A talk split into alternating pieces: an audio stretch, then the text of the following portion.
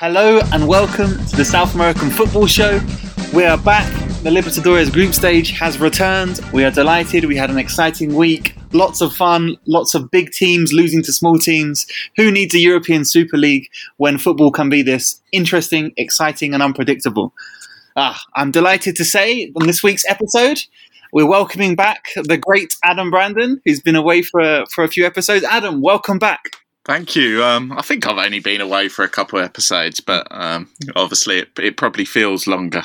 Such is my presence. Of course, of course. So yeah, no, great to have you back. Welcome, uh, and also Tom Tom Robinson. Welcome back for this episode. We spoke last week about some young talents. Some of them made an impact this week. No, yeah, I was pretty happy to see a few of the names we mentioned last week um, doing very well there. So um, yeah, it was a fantastic week, and uh, yeah, looking forward to diving straight in.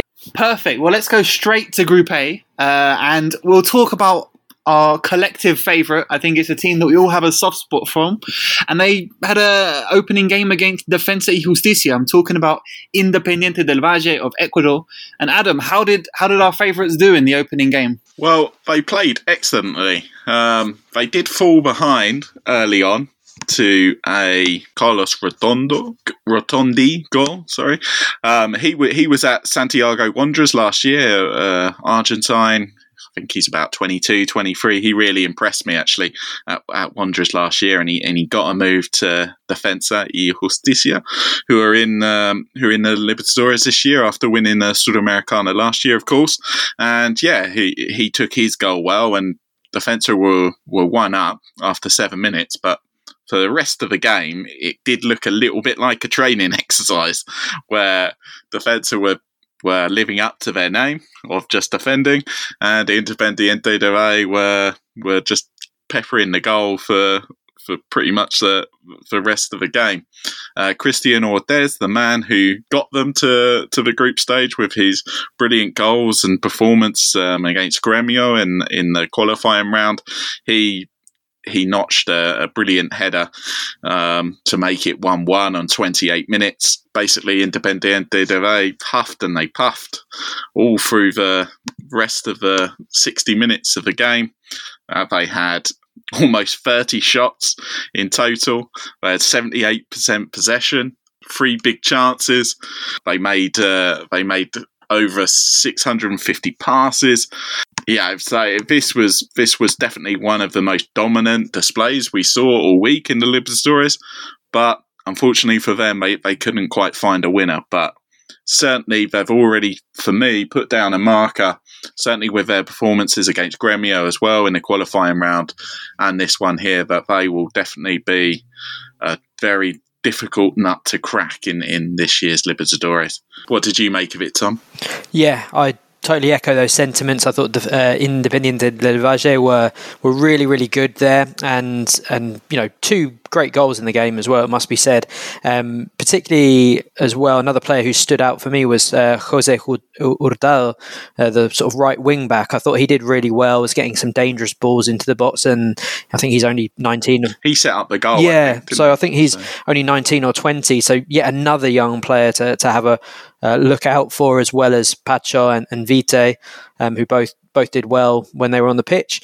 Um, but yeah, from a Defensa Justicia point of view, I, th- I, thought it was quite interesting because they're usually a side that does like to dominate possession themselves. To, to so to see this other side of Defensa soaking up the pressure was was I suppose uh, you know obviously it wasn't ideal, but at the same time it showed that they could mix it and they weren't maybe as open as they have been in in, in previous um, tournaments. So I, I, thought that there was some some benefits and some positives to to take from the game. They didn't really offer as much in attack as I, I would have hoped, but you know getting a point away in in Ecuador is, is always going to be a, a good point. And and one thing I wanted to sort of ask you, Adam, is if you think that kind of lack of clinical edge for Independiente del Valle could do you think that could potentially be a factor that costs them if they want to go deep in this in this tournament, or do you think there's enough signs there that they're deadly in front of goal? No, I think I think it is a definite worry, and ultimately it cost them last year, didn't it? We we all remember the match against Nacional. They they did score a goal which was very harshly ruled out by VAR, of course, but in that last 16 clash with Nacional, for the dominance they had over the two legs, they should have scored more goals it's definitely a, a concern. You know, the players who were in good goal scoring form in the qualifying rounds, like Montenegro and Faravelli, but you know they missed some chances this time around. Too, you know, it, it happens. They you know can't be on form every single game. But yeah, it's going to be interesting to see if uh, if they can find their shooting boots as, as, this as this group goes on. And yeah, then we have to see um, you know later in the tournament if if if they can find that clinical edge or not. But I'm pretty sure they're going to be all right for the group stage anyway. I, I just think they have just far too much dominance over over six matches not to go for it. The other rivals they'll face in the group, uh, Universitario of Peru and Palmeiras of Brazil.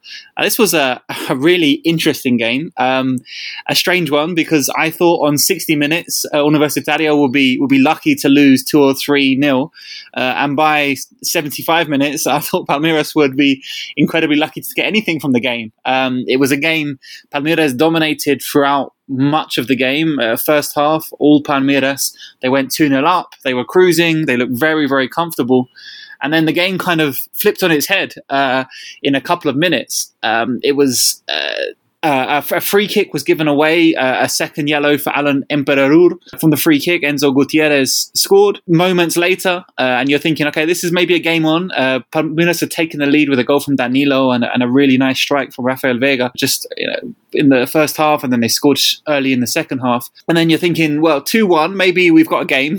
Universitario have barely touched the ball, but suddenly they, they've got a man extra. They're just one goal away from maybe getting getting level and uh, Enzo Gutierrez gets a penalty, uh, scores it himself again, and it's and it's two all, and it's all Universitario, and suddenly Palmeiras are looking shell shocked. It's, it's the Palmeiras we saw in the semi-final last year. You know, kind of back against the wall, perhaps not with the quality of opposition, but they were they were really struggling for a while. As the minutes ticked on, Universitario were creating some chances, and uh, it looked like maybe they might snatch a, a big home win against uh, against last year's winners. But 95th minute, uh, by this time, Palmeiras has started to get a bit more control in the game. Kind of, they'd resettled a little bit. They'd organised themselves after the red card, after going level, uh, and then eventually Renan scores a, a 95th minute header in the final seconds of the game to to take the lead and, and, give Palmeiras the win. So very unfortunate for Universitario. Unlucky in the end, but I, I do think that the the red card to, to Palmeiras and then scoring immediately after shows how important momentum can be in these games. Um, so I think I would probably say Palmeiras deserved the win, but when uh, Universitario drew level, they were suddenly all over the game, uh, and it was a very interesting one to follow. You know, losing one of the defenders uh, and then conceding, I think, really shocked them. But a player who stood out for me was Patrick in midfield. He is tall and elegant. He's everywhere. He's really impressive. Uh, Tom, what did you think of of this game, this result, and anyone stood out for you uh, in that long list of Palmeiras talents we mentioned? Yeah, I think what you said about momentum is, is going to be really key because obviously we've got such a shortened group stage this year around that I think that potentially we might see, you know, a few teams getting into their groove um, and sort of potentially surprising some some teams or or big teams who, who struggle to to get out of the blocks quickly and and might struggle to get through. So Palmeiras for me are, are kind of showing signs of the vulnerability that they've they've shown almost ever since they won the Libertadores. They've they've not been as dominant as we saw them in the early stages of the Libertadores last year, and Defensa y Justicia showed that in the Recopa. So I think Palmeiras. Um, I mean, I would still expect them to get through this group, but I I wouldn't be surprised if they if they make hard work of it, especially given given this result against uh, yeah Universitario side that, that were very poor.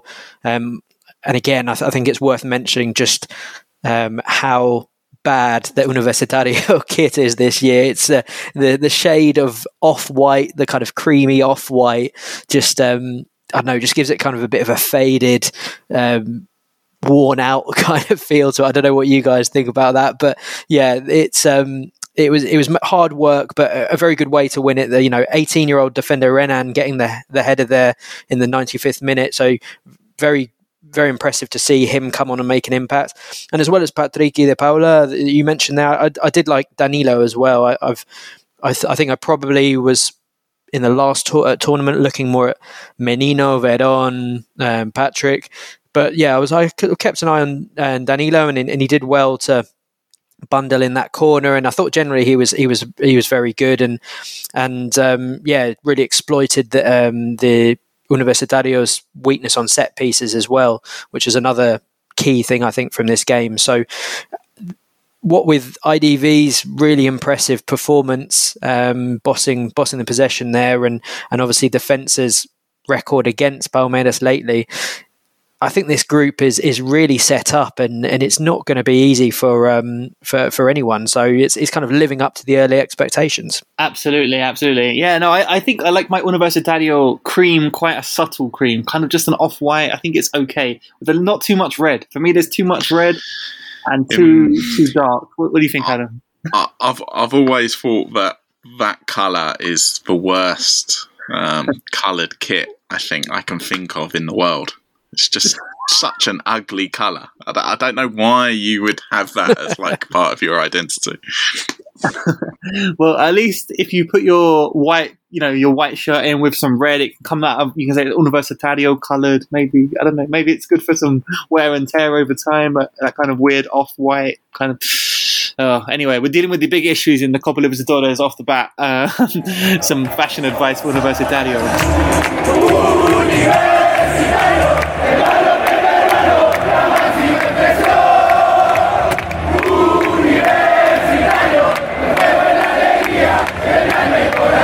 Let's go on to Group B. And Adam, were you always ready? Oh, that doesn't even work. Anyway, always ready. They won. Killed it. it's, it's, a difficult pun to do with always ready. It's a hard one to get right. what were your impressions of always ready, Adam? Were you always ready for that result? Um, yeah, I, I, I think uh, I think in some ways this this was um, not that surprising. Um, I, th- I, think we quite often see in kind of the first week of the Libertadores, especially if the Brazilian or Argentine sides haven't yet started their proper, you know, domestic league campaigns, for example, you know, Internacional still just playing um, state league football at the moment. There's definitely always that chance that a, a, club, especially at altitude, can catch them um, a bit cold, and and I think that's what happened here. Um, Internacional never really got to grips with the with the altitude.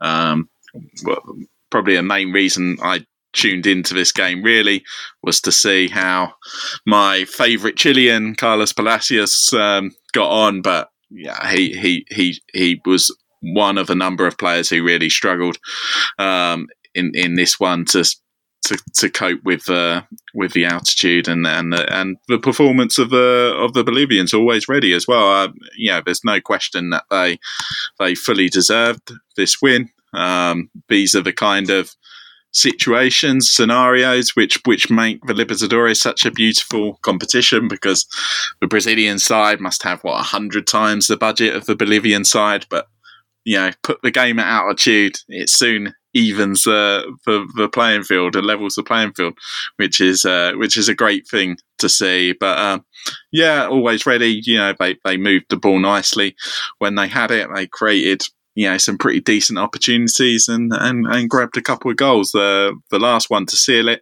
in injury time, if I remember rightly, was a was a very nice strike indeed. So so yeah um, yeah I think you know looking at this result yeah, always ready. Could be a little bit of a dark horse to get out of the group because you know if they can win their home games, get on nine points, and and if they only need sort of one heroic display on the road, and and and they might sneak through. We can dream. We can dream. They don't even they don't even get to the play at El Alto, their true home ground. They had to go all the way down the hill to La Paz. Tom, what were your thoughts on this one? Uh, happy to see always ready, uh, turning on the star. You were you were pessimistic about their chances. What, what's wrong with you? Yeah, no, I'll, I'll, hold my hands up and say that I was probably not expecting too much for them, but I think, yeah, I was very pleasantly surprised. I mean, it was absolute peak Libertadores, wasn't it? It's, it's why we love this competition. There's, you know, altitude has no respect for, for your status, and um, and yeah, as, as Adam said, I mean, in hindsight, maybe it isn't as much of a surprise as it might have looked on paper, because yeah, these results always seem to happen. And and to be honest, Inter deserved to lose for that monstrosity of a, an orange away kit. I mean, we've we've ripped into Universitario, so it's only fair that Internacional's horrible luminous orange kit was uh, gets the same treatment as well. But um, yeah, it fair was point, it had yeah, it had everything you you want really. I mean, Salcedo's goal was just an absolute textbook golazo at altitude, wasn't it? Yeah, yeah. Simon, do you do you think we should be worried about Internacional? Is Miguel Angel Ramirez a, a bald fraud, or is this just one of those uh, results that you get? Yeah, it'll be, interesting, it'll be interesting to see. I don't know if we. Can, it's quite a strong conclusion to jump to early. Obviously, we'll give them a chance to play when they can breathe. Um, to see if they improve, but you know, obviously, it's it's a it's a concerning start. Some teams are gonna overcome the altitude, uh, and some teams won't but obviously not an ideal start. We'll see what happens. Uh, plenty of games to go, and uh, they may, they're likely to have spotted that one and said this is going to be our toughest game. So on the positive side, they've got the one out of the way, and I think they'll go into the rest hoping to win. When you said an orange kit, I was like, why would a team that wears red have an orange away kit? and it doesn't make any sense. That shouldn't be allowed. Uh, it's basically red, no? Orange with red stripes. Come on, guys. Um, but there we go. The other game as well, we're talking about financial disparity. We have a Bolivian Venezuelan 1 2 in Group B, which I love to see. Uh, Deportivo Táchira got a dramatic 3 2 win over Olimpia. Um, and just to put in context, now I'm not talking about Táchira in, in particular, but I know there are players, professional players, 13 players in Venezuelan league who earn $200 a month in their contract. That's their, that's their salary. There are many, many others who haven't been paid in six, seven, eight, nine months, particularly during the pandemic. So it really is remarkable. We're talking about literally semi-professional Saturday league players' wages being paid to teams who are winning Copa Libertadores games. So it shows that, that money isn't everything, and uh, Táchira really did incredibly well to to get the win. Uh, Tom, what are your thoughts on this game? Táchira three, Olimpia two. Yeah, I think you could arguably say this was as big, if not bigger, a shock than um, the other game in the group. Uh, Táchira were were really good in this game and really fun. It was I wasn't expecting too much of this game, but it, it really um, surprised me at um, just how entertaining it was. Olimpia went uh, ahead through Ramon Sosa, really nice 21 year old. Probably someone we should have mentioned on the last podcast, but yeah, really composed finished from from him. But then they got a really quick response. Lucas Gomez kind of diverted it in after the ball bounced around in the box for a bit. And then Olimpia went down to 10 men. Um, and Táchira capitalised on that. Freddy Gondola, the the wonderfully named uh, Panamanian player who was absolutely brilliant all uh, game. I think he has got the potential to be a real cult figure in this tournament. He's so He's got absolute searing pace. He's got really powerful shots. And he scored this amazing header. It was like probably about 15, 16 yards out from quite an acute am- angle and just absolutely thumped it into the top corner. And I mean, maybe the keeper could have done better, but yeah, Gondola you know capped off that great performance with a goal there. And then Olimpia did really well to to get back into the game, and, and Ivan Torres um, made it two all. And at that point, you you know you would have expected Olimpia to see it out, but then um, Lucas Trejo um, headed in from a set piece. Um, Corver actually got two assists um, from from his crosses from the right, and he was he was another one who impressed. So yeah, three two, a really big result, and I think actually one of the one of the reasons why I was so into this game was right from the first whistle. The the commentator on beIN Sports um, just came up with this ridiculous line. He just went, "Ball is on the ground and moving. We're in the air and cruising." And I thought, okay, here we go. We're we're in for a treat now because um, he set it up with a, a horrendously cheesy line, um, but he had this kind of very weird kind of shouty style that was somewhere between probably DMX and Brian and Blessed. Whenever anything happened, he was he was getting very very excited. Um, you know, shouting things like "fire" and um, and there was one moment where Gondola had the ball and he's he said he's taking a drive up the coastline. Otto looking to slash his tyres. So, I mean, that was just a, a wonderful, if ridiculous, to, uh, soundtrack to, to the, the game. Oh, he he was sensational. I, would say if anyone, I think it was on the beIN Sports um, stream. Um, if anyone gets a chance to to rewatch that, then yeah, that was a that was one of the highlights of the week for me. no, sounds like some international superstar soccer commentary back in the day on the PlayStation. Just exactly. Scorchio! It's a gift of a goal waiting. Still in danger. Sounds good. Okay, great. So there's there's Group B, and as as we predicted, always ready to cheer the one two. But great to hear, and and yeah, the the Panamanian win, winger. Uh, Gondola, real interesting player, really good, really tall, really quick, skillful. Yeah, I agree. He should be a lot of fun to watch, and uh, yeah, group wide open already.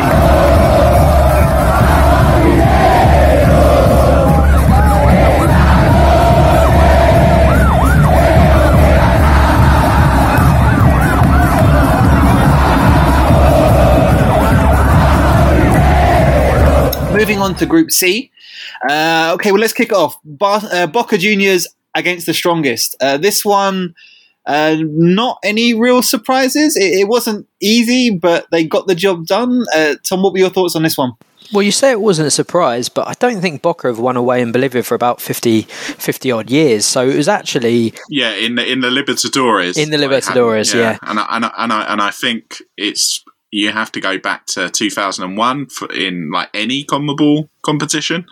So yeah, two really long records broken there by Boca by winning this. Yeah, and I think even the Argentinian national team when they beat Bolivia in their, their most recent game against them was was the first time in in a long time they'd won there. So uh, even though you'd expect Boca to beat the strongest. Um, it was still a bit of a landmark victory for them, and I mean, it wasn't a great game by any stretch of the imagination. And I was really disappointed with the strongest. You know, in comparison to Always Ready, they they just didn't look at it at all and didn't offer anything. I, they didn't have a single shot on target in the entire game, which kind of sums up how poor they were.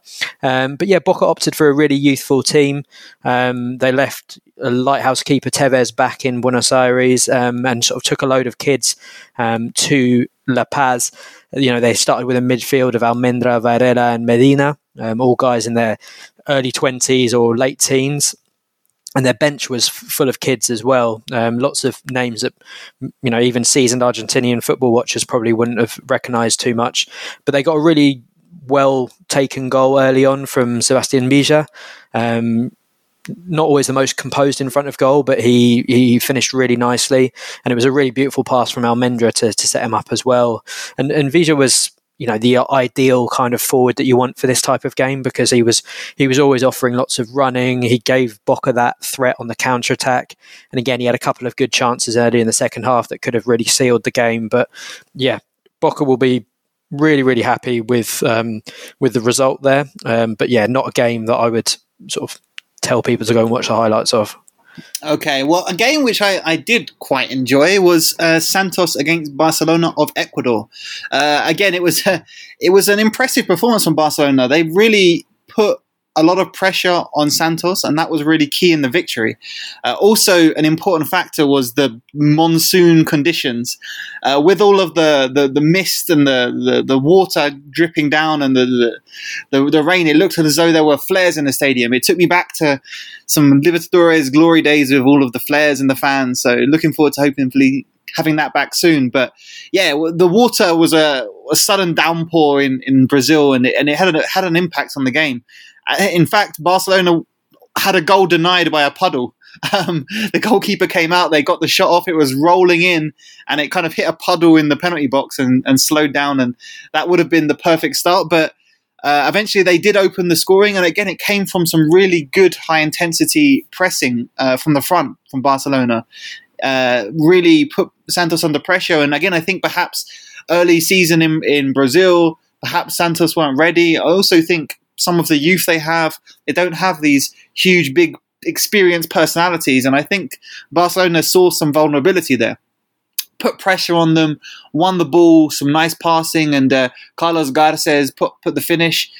They they kept pressing, and, and honestly, they were kind of deserved the result in the end. Obviously, tricky to go away to Brazil and get the win, but despite not having a huge amount of possession, they had far fewer shots and they really put Santos on the back foot. Uh, Santos you know, always look vulnerable to Barcelona's counters and the speed Barcelona have out wide on the break. Um, had a, played a big role in this game, and, and, they got the second goal in the second half. Uh, Pará put it into his own net after a kind of dangerous low cross. Was he was put under pressure, deflected, and then went off Pará to go into the Santos net. So honestly, uh, Santos dominated possession, used it pretty well, got a lot of passes, used it moved the ball around the pitch quite nicely, but but Barcelona had far more, you know, cutting edge, created more chances, uh, and yeah, I think Barcelona deserved their win. So an interesting game, which sets up the group quite nicely. Barcelona and Boca getting the wins, but obviously the strongest could potentially be dangerous with with the altitude. Uh, obviously, wasn't enough in the first game, but they'll get points, I imagine, at some point, uh, particularly at home. And then Santos, last year's finalist. So Group C looks quite open, quite even, and I think the first round of results sets things up nicely.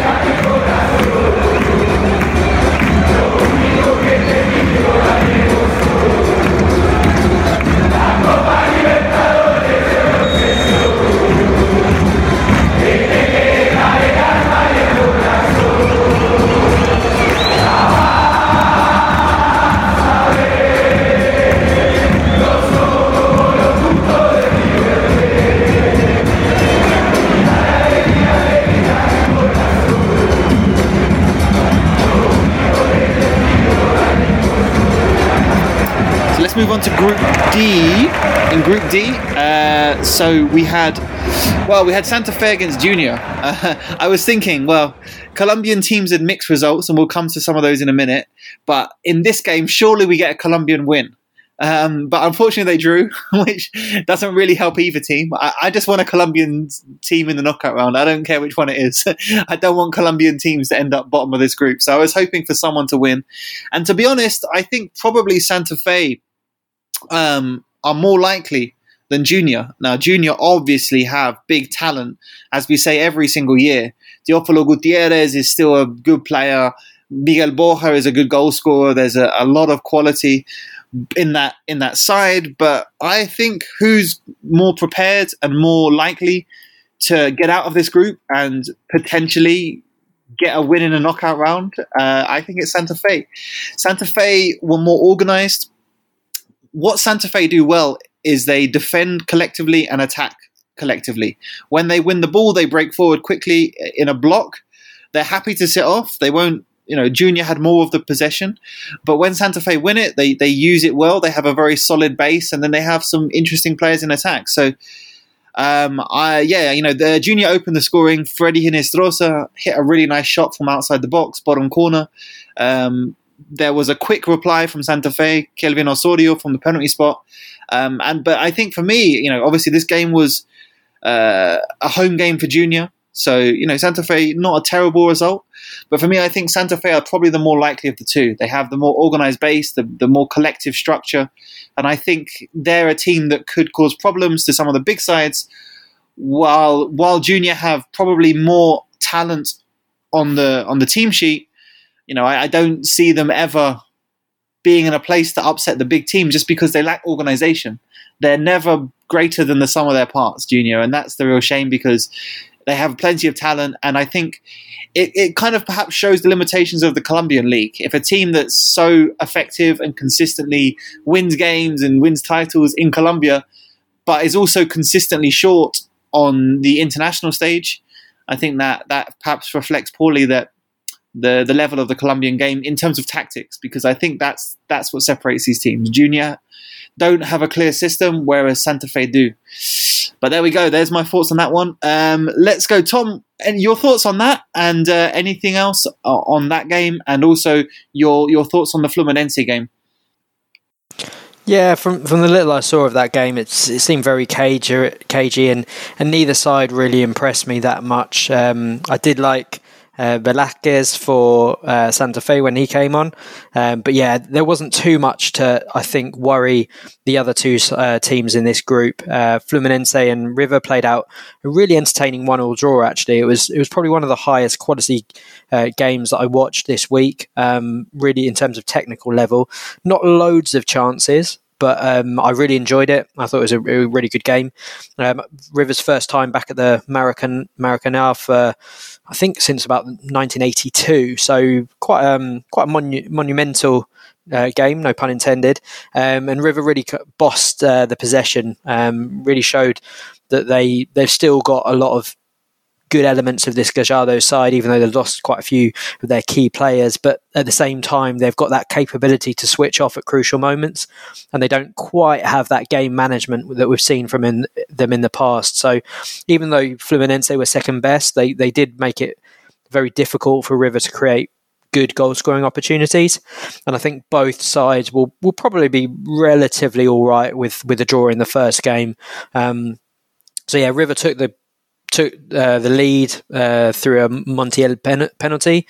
Um, really good work from Santos Borré, who sort of chased down a lost cause, and Marcos Felipe came flying out of his goal really unnecessarily and clipped him. And then, yeah, Montiel got tucked away the penalty, shows what an important player he is in so many aspects for River at the moment. He'll be a big loss when he eventually moves on. And then, yeah, I thought De La Cruz was brilliant for River. Uh, Enzo Perez also very good, um, promising sub appearance from Santi Simon, an 18 year old who, who's only just getting into the first team and is definitely one to watch.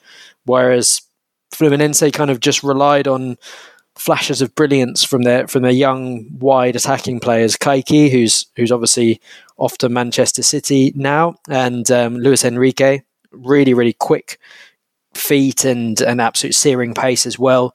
Um, and then, as he often does, Freddy uh, popped up with a goal. It was actually a really nice counter attack. Um, and mainly thanks to the sort of lovely weighted ball from Juan Cazares, who, who came back to haunt River. He used to play for many years ago. Um, and yeah, both keepers made some uh, one sort of big save each as well to kind of keep the scores level.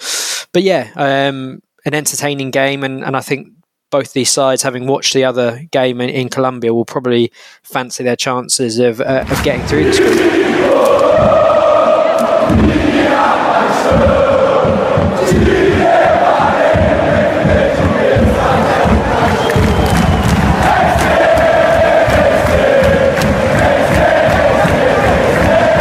Okay, well, let's move on to Group E. I'll stay with you, Tom. Uh, Rentistas against Racing. How? Tell me about this game. Well, I wish it was as lovely as those rolled R's you, you just did there, Simon. It was a it was not a great game to be honest. Um, I mean, a huge result for the Uruguayan minnows. To be fair, their first ever point in the Libertadores, and, and they almost got all three as well. Um, Racing really weren't very good, and, and I they're not as good as the side that we saw last season. Uh, they're still sort of trying to work out their identity, and and they're not sort of one thing or the other really. And and they left it really late to spare their blushes. Um, so yeah, good good goal from Salomon Rodriguez, twenty one year old striker. Sort of you thought the ball was getting away from him, but he just kind of managed to stretch and throw himself at the ball to turn it goalwards and, and maybe just surprise the keeper there. But either way, a smart finish to, to give them the lead. Um, and there were some nice moments from Franco Perez, really um, talented 19 year old, who some nice dribbles. Um, and then Racing went down to 10 men. Um, and you kind of thought, oh, are they gonna are gonna suffer a really embarrassing loss here? But they they pulled it out of the fire with um with a goal right at the death. Um, Cáceres, a young 20, 20 year old right back, got a bit of the Gabby Mercado um, about him, I think. You know, not just because he doesn't really have much of a neck, but um, he's that kind of full, solid fullback who can also play uh, in the centre.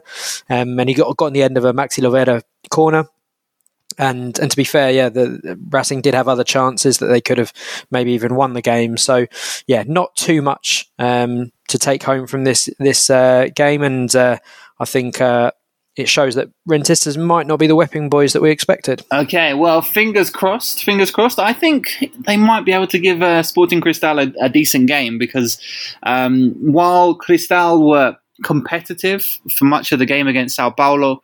I, I thought Sao Paulo were were, were clearly superior um, in this tie. Uh, they they quite impressed me, uh, fairly quietly, but they went about their business uh, effectively. I just think the the technical difference in quality uh, combined with the physical advantage that Sao Paulo had was enough. Uh, Luan Santos gave them the lead. Then uh, Martin Benitez early in the second half kind of killed the tie, really, made it 2 0. Um, you know, uh, Cristal got some chances. They had a decent amount of possession. It wasn't an all dominant Sao Paulo performance, but they were like just a, a step ahead throughout. You know, they, it was it wasn't a massive disparity, but you just knew that they could step things up. They had a couple of gears above that they could they could go to. Um, Eder made it 3 0. There was a Leo Pele last minute red card. But, you know, I think Sao Paulo looks quite interesting. They, they definitely look controlled in this game, is what I'd say. Duarte made some important saves in goal for Cristal. It wasn't an amazing uh, Sao Paulo performance. I thought Reinaldo was, was good on coming from left left midfield as kind of a left wing back. Uh, and Dani Alves is, is really good at football. I mean, it, it, should be no surprise, but you know he's he's getting a little bit older now. But he just really good at football. the 37 year old, just very good quality on the ball. You know, plays from the right midfield, but is is very much kind of a wide playmaker. He just has that that step of quality as well. So interesting. I was I was impressed by Hernan Crespo's man. Uh, Tom, what are your thoughts on Crespo as a manager? Is this going to be uh, is he going to be the missing piece for Sao Paulo? Is this their year? What, what do you think of Crespo as a as an option for Sao Paulo as as manager? Yeah, I think he's a really talented young manager. Plays a, an attractive brand of football, and and showed at Defensa that he had some substance to go with the style. Um, so I'm, I'm certainly makes me more interested to watch Sao Paulo. Uh, and a good start. I thought Martin Benitez, as you said, was was really excellent. Um, I think he was the one who sort of carved that little space up for the for the first goal, and then the second goal was really nice as well. And when you've got someone like Eder to bring off the bench, it's just an extra le- uh, le- sort of level of quality that you can go to. I thought Cristal were, Cristal were a bit unlucky. Could have had maybe a couple of penalties at a crucial time, but um, yeah, Sao Paulo all the way, and yeah, definitely an, an interesting I mean, maybe you can't call them a dark horse because they're a huge Brazilian club, but um, maybe one of the less fancy Brazilian clubs that, that could do something this season. Yeah, absolutely. Then they don't seem to be uh, in the conversation for winning the thing recently, but obviously they have the resources. They have some good quality players. They're paying Dani Alves millions and millions and millions, and I think he's I think he's worth a lot of that. But it really shows the financial disparity. Um, and you know, why not? Decent manager, good squad. You know, we'll see what happens.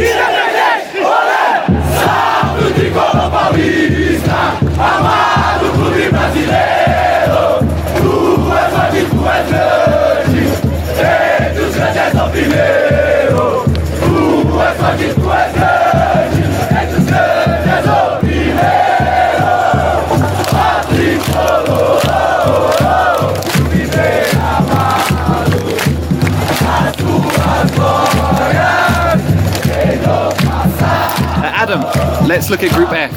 I'll let you start on this one because this is my this is my Colombian win. So I'll let you I'll let you set the table on this one. But uh, Universidad Católica against uh, Nacional. Yeah. Um, how many times over the years have I come on this podcast to talk about another disappointing uh, Libertadores defeat for Universidad Católica? I'd say that this time I was very much prepared for it. This was pretty much the game I was expecting. Um, since Gustavo Poyet, the former Chelsea and uh, Tottenham midfielder, and obviously had spells managing with Brighton and Sunderland in in, in England as well.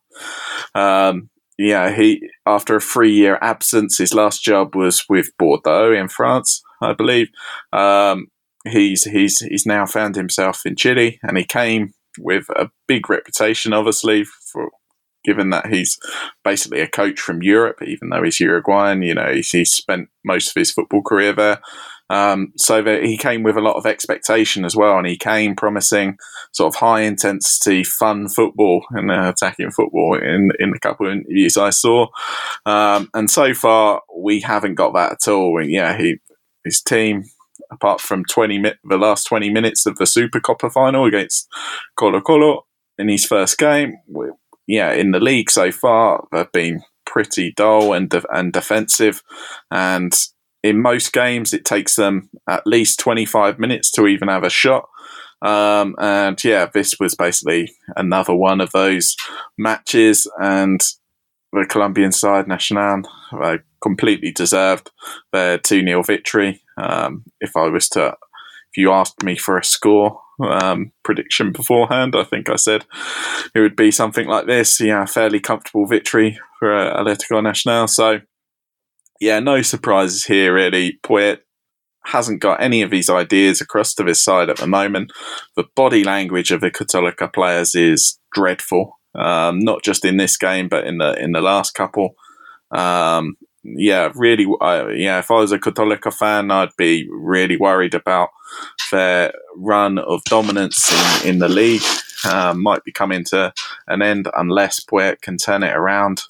It's very early days, you know. He's only had six matches in charge, but yeah, I haven't seen Católica this bad for for years. Um, although I am, I, I, should mention that I am saying this and slagging them off whilst they sit top of the of the Chilean league. So it's not like the results have been disastrous, but trust me when I say that none of the performances have been particularly convincing.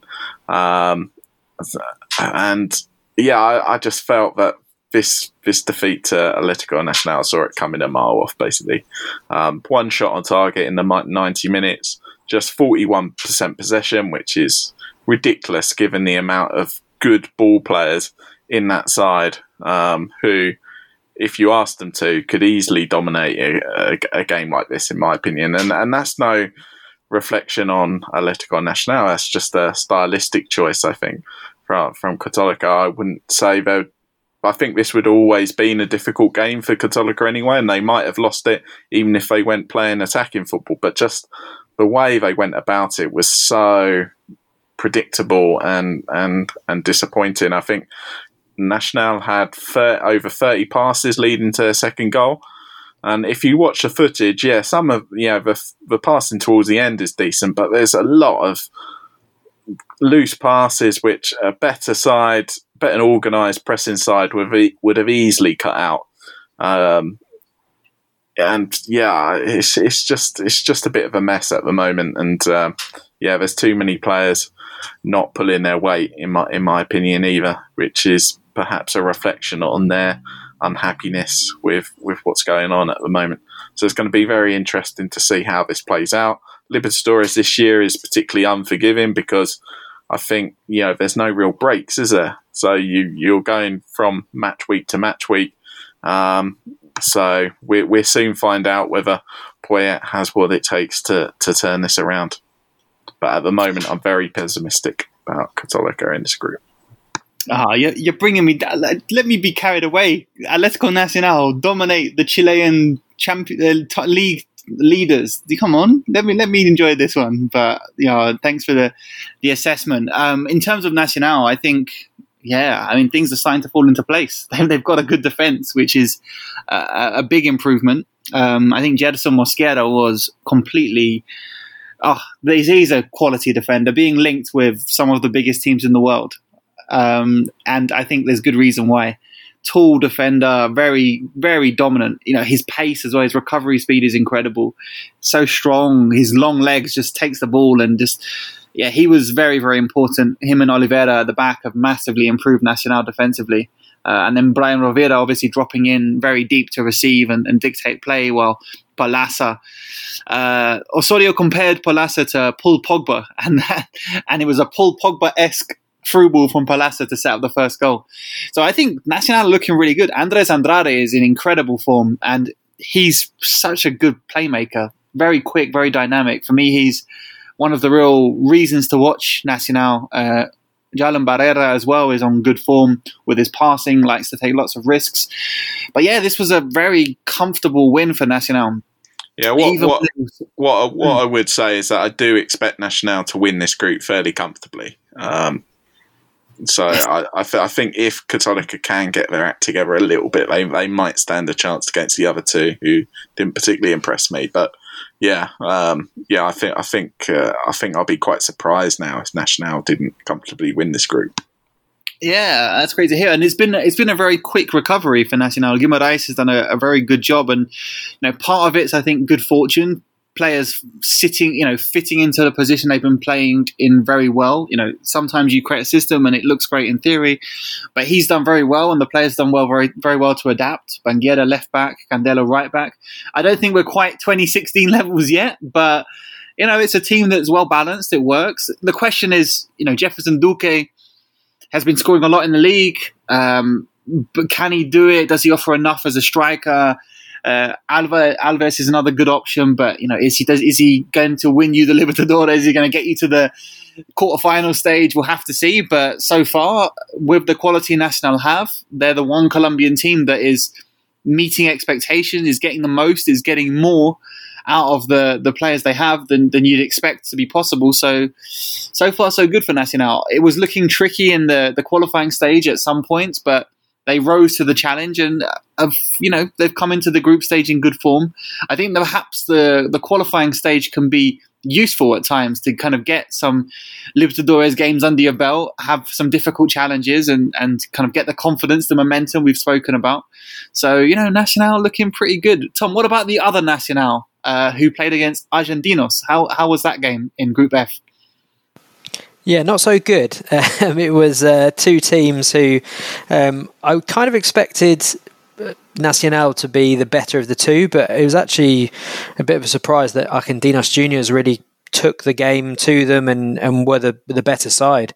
Um, I think it's such a tight group. Um, it might not be the most exciting group from a, an outsider's point of view, but um, with Atletico Nacional looking like they're probably going to be the, the best side here. I think there's three very evenly placed sides who absolutely any one of them could get through. And this was a real um, solid start for Argentinos Juniors. You know, Avalos and Herrera with two really nice goals, um, and and generally Nacional very underwhelming. Maybe because they're still trying to get used to the new manager that's just come in and integrate some of the new players. But um, I expected more from them, if I'm honest. Um, probably the sort of key turning point in the game was.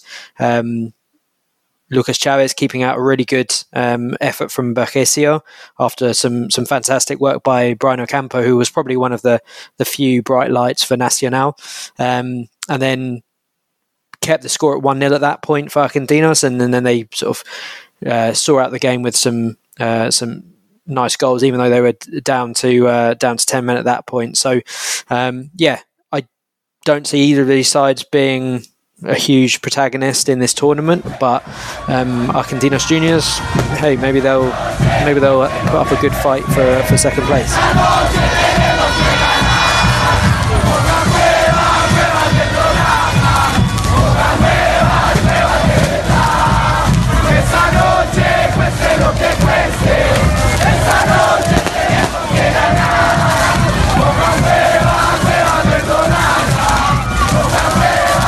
Adam, let's come back to you. Tell me, you saw Flamengo Vélez, right? What were your thoughts on this one? Uh, Flamengo off to a off to a good start. Yeah, this was a this was a really entertaining um, game. It, it, swung both ways. Um, two pretty decent football sides, um, and yeah, I, I, think it probably got just about the right result in the end.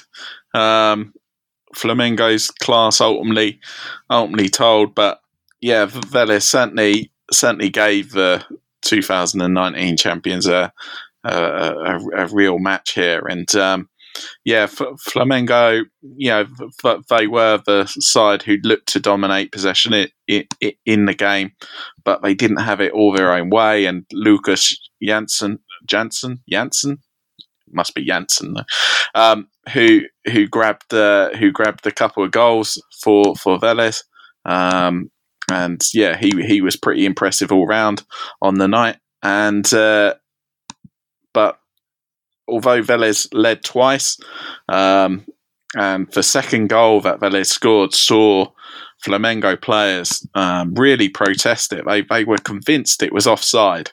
Um, but replays showed that Janson was was definitely on, and um, and uh, yeah, basically just, I think it was only sort of a couple of minutes later, um, goalkeeper um, basically conceded a pretty stupid penalty, and um, and yeah, and and uh, who was it who took the oh yeah Gab- and Gabigol Gabriel Barbosa.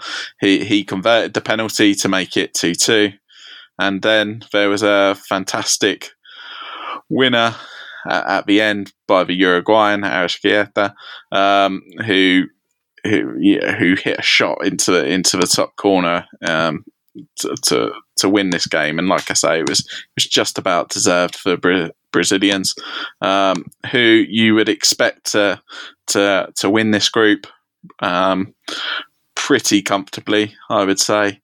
Um, especially as this is arguably the, the hardest game that they that they're probably going to face. Maybe the altitude in Quito might give them one or two problems. We did see them get thrashed in, in the altitude in Quito last year by Independiente de Valle, of course. Um, but yeah, I, I, I, was fairly impressed with Vélez as well, who I I'm expecting to probably go through in second in this group. Um, what what were your thoughts, Tom? Yeah, I think it was one of the games I was most looking forward to seeing, and it and it lived up to the billing. And uh, I'd agree with everything you said there, Adam. Ultimately, Flamengo's greater quality, you know, wins out, and no better way of displaying that through that absolutely magnificent golazo from De Arrascaeta. So yeah, I, I, don't think Vélez will be too unhappy about the result. They'll they'll have thought that we've you know given one of the best teams on the uh, in the continent a really good game, and they'll fancy their chances of, of getting through. Certainly, um, I thought. Um, Gerson for Flamengo was uh, he had moments where he was just head and shoulders uh, above the rest. Um, some really well, really nice assist for the first goal, and he almost set up another one right after that. And when you see him sort of ticking in the middle of the park, then then Flamengo, uh, you know, are a real tough team to to to beat. And and Gabigol obviously provides a bit of ed, edge up front.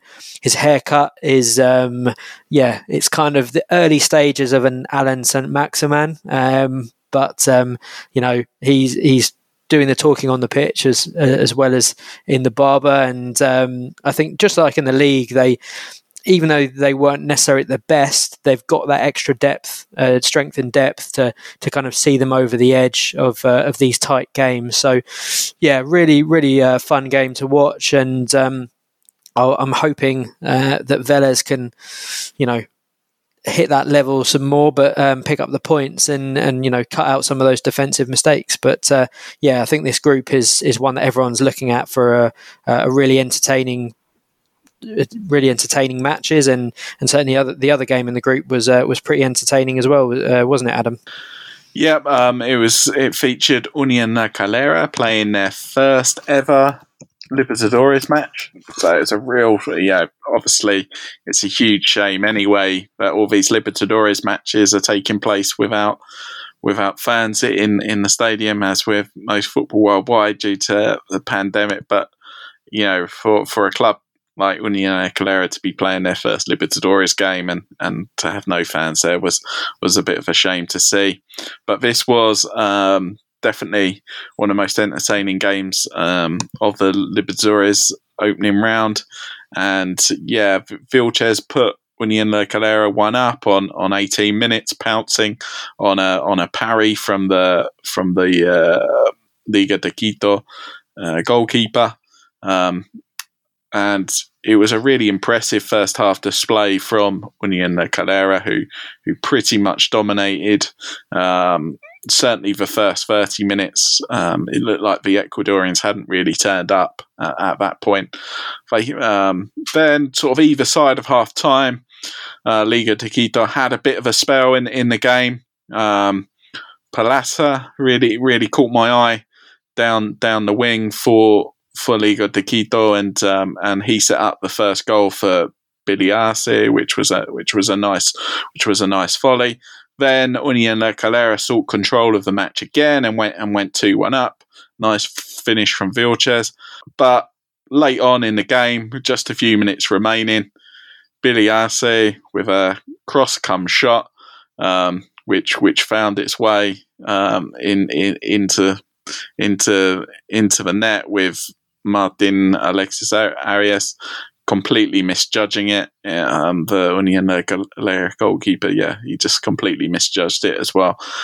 But yeah, I, I was pleased with some of the performances of these uh, Union Calera players, especially Esteban Valencia in in in midfield. He, he his performance really impressed me. And um, yeah, it was kind of the energetic display Le Calera needed in that midfield because they've lost their talisman really uh, over the last couple of years, which was Juan Leiva. He he's gone to Católica and he was like the engine in that midfield in the in the last couple of years. But um, yeah, he's now been he, he's now moved on. So it was important that they found that, that, that they found solutions. And um, yeah, Weinberg, who made his debut for Chile last month.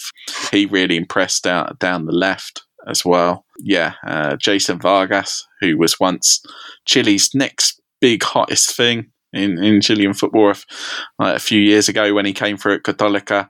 He's showing signs in in sort of um, in the last few months playing for Unión Calera that but he might suddenly be coming good. Um, a lot of Chilean players tend to be quite late developers. I've mentioned that on the pod before, and uh, and yeah, he had a pretty good game, sort of um, in the hole behind Vilches and Rivero up front. So yeah. Um, it was a, a Castellani, uh, um, the the playmaker for Union Calera. He also impressed. Should give him a shout out. So, yeah, um, overall, I thought that Union Calera certainly deserved to win this game. They'd be a bit disappointed. Well, they'd be very disappointed. I think that they that they only drew in the end, especially as on paper this looks to be their easiest game. So it only gets harder from here on in. They have to go to Flamengo next week and uh, and face Flamengo in the Maracanã, which will be uh, quite an experience for them.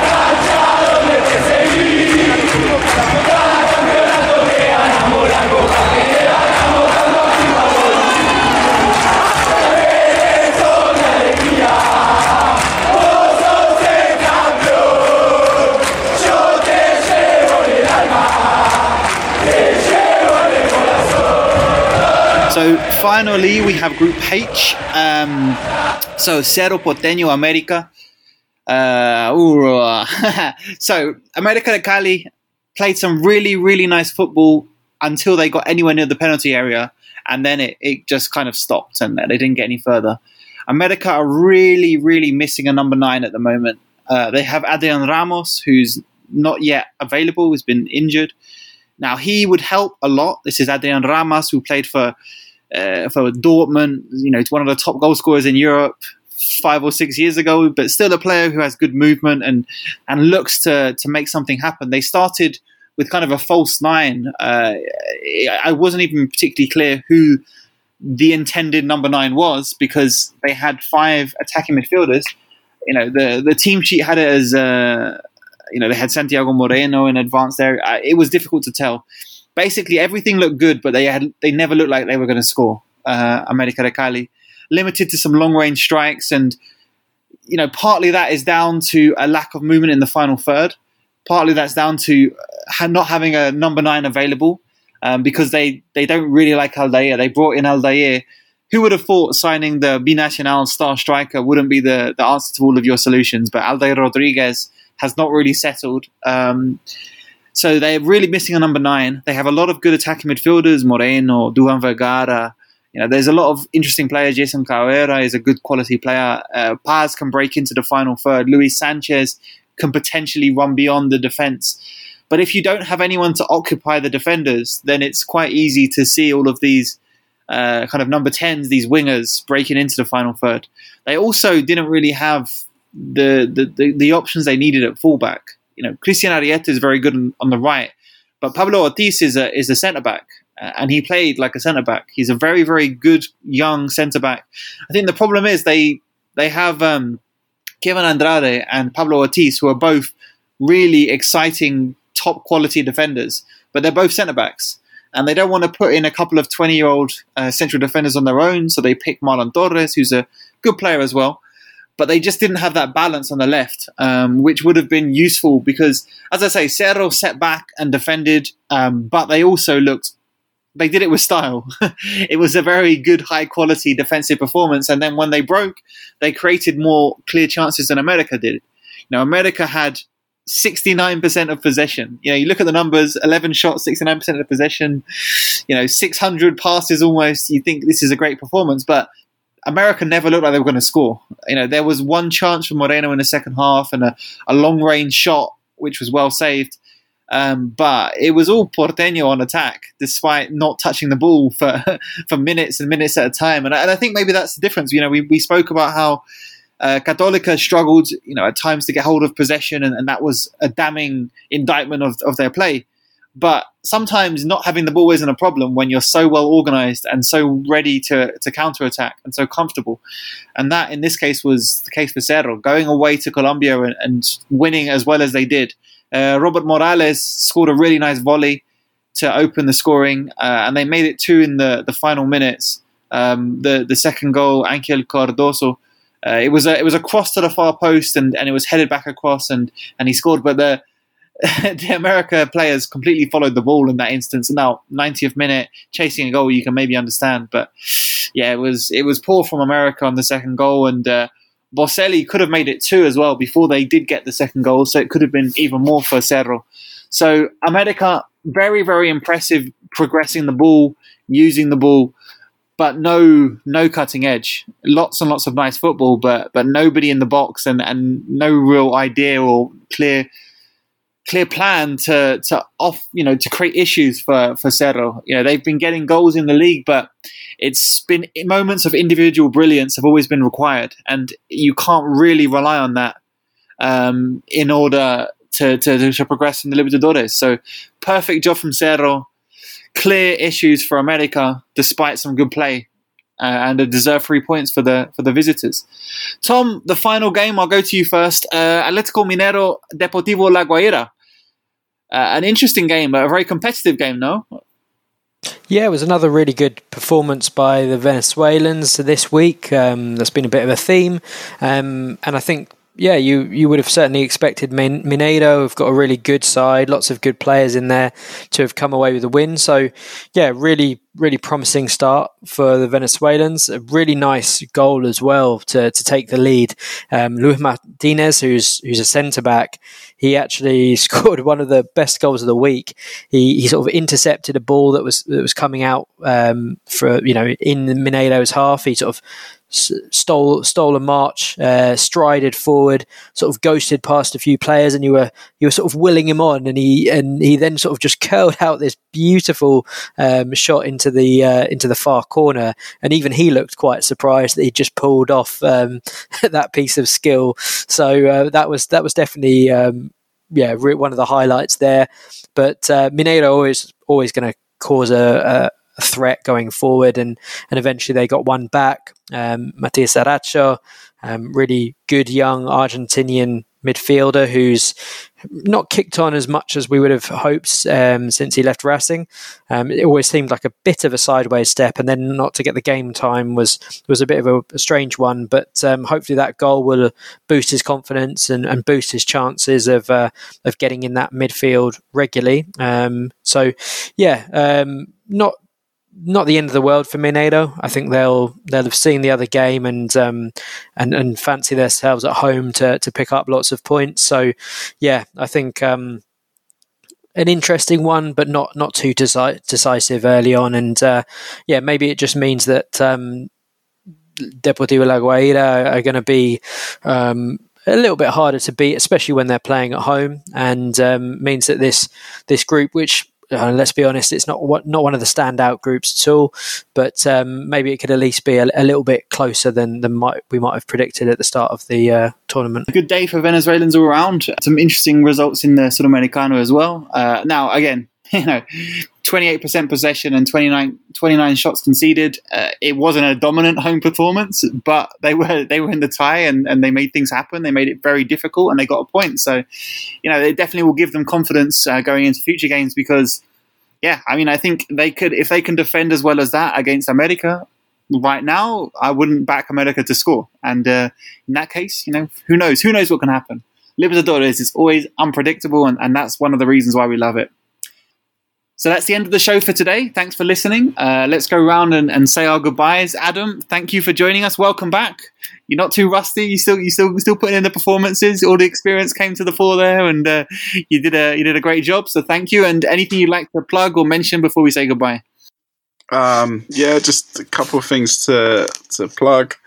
Um, there's my newsletter called Pachanga that looks at all things uh, Chilean football week to week, um, sort of roundups on everything happening in Chilean football.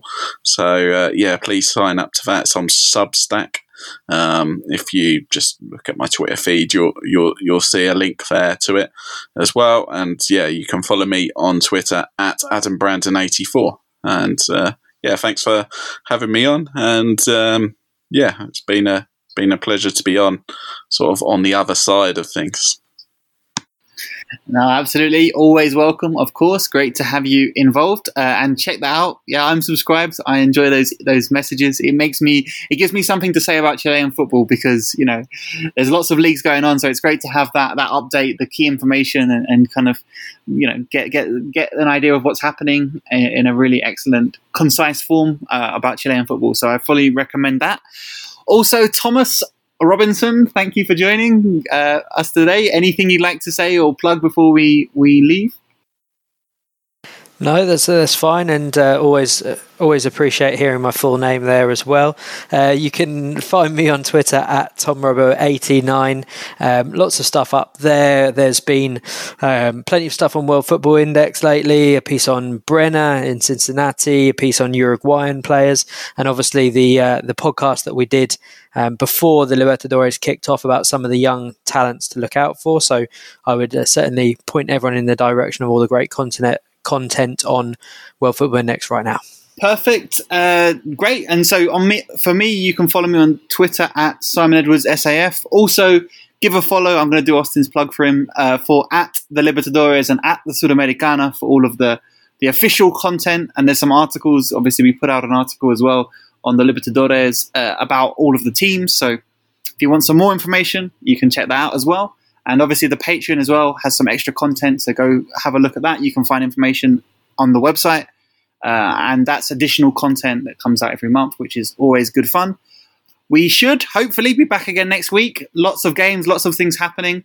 Uh, and so thank you for, for joining us and thank you for following the greatest international club competition in the world. Forget the Champions League, forget your Europa Super League nonsense.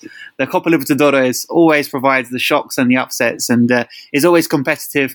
None of the big giants found it easy this week. Some of them lost, some of them drew. So that's the joy of South American football. And, and thank you for enjoying it with us. And we'll be back again next week.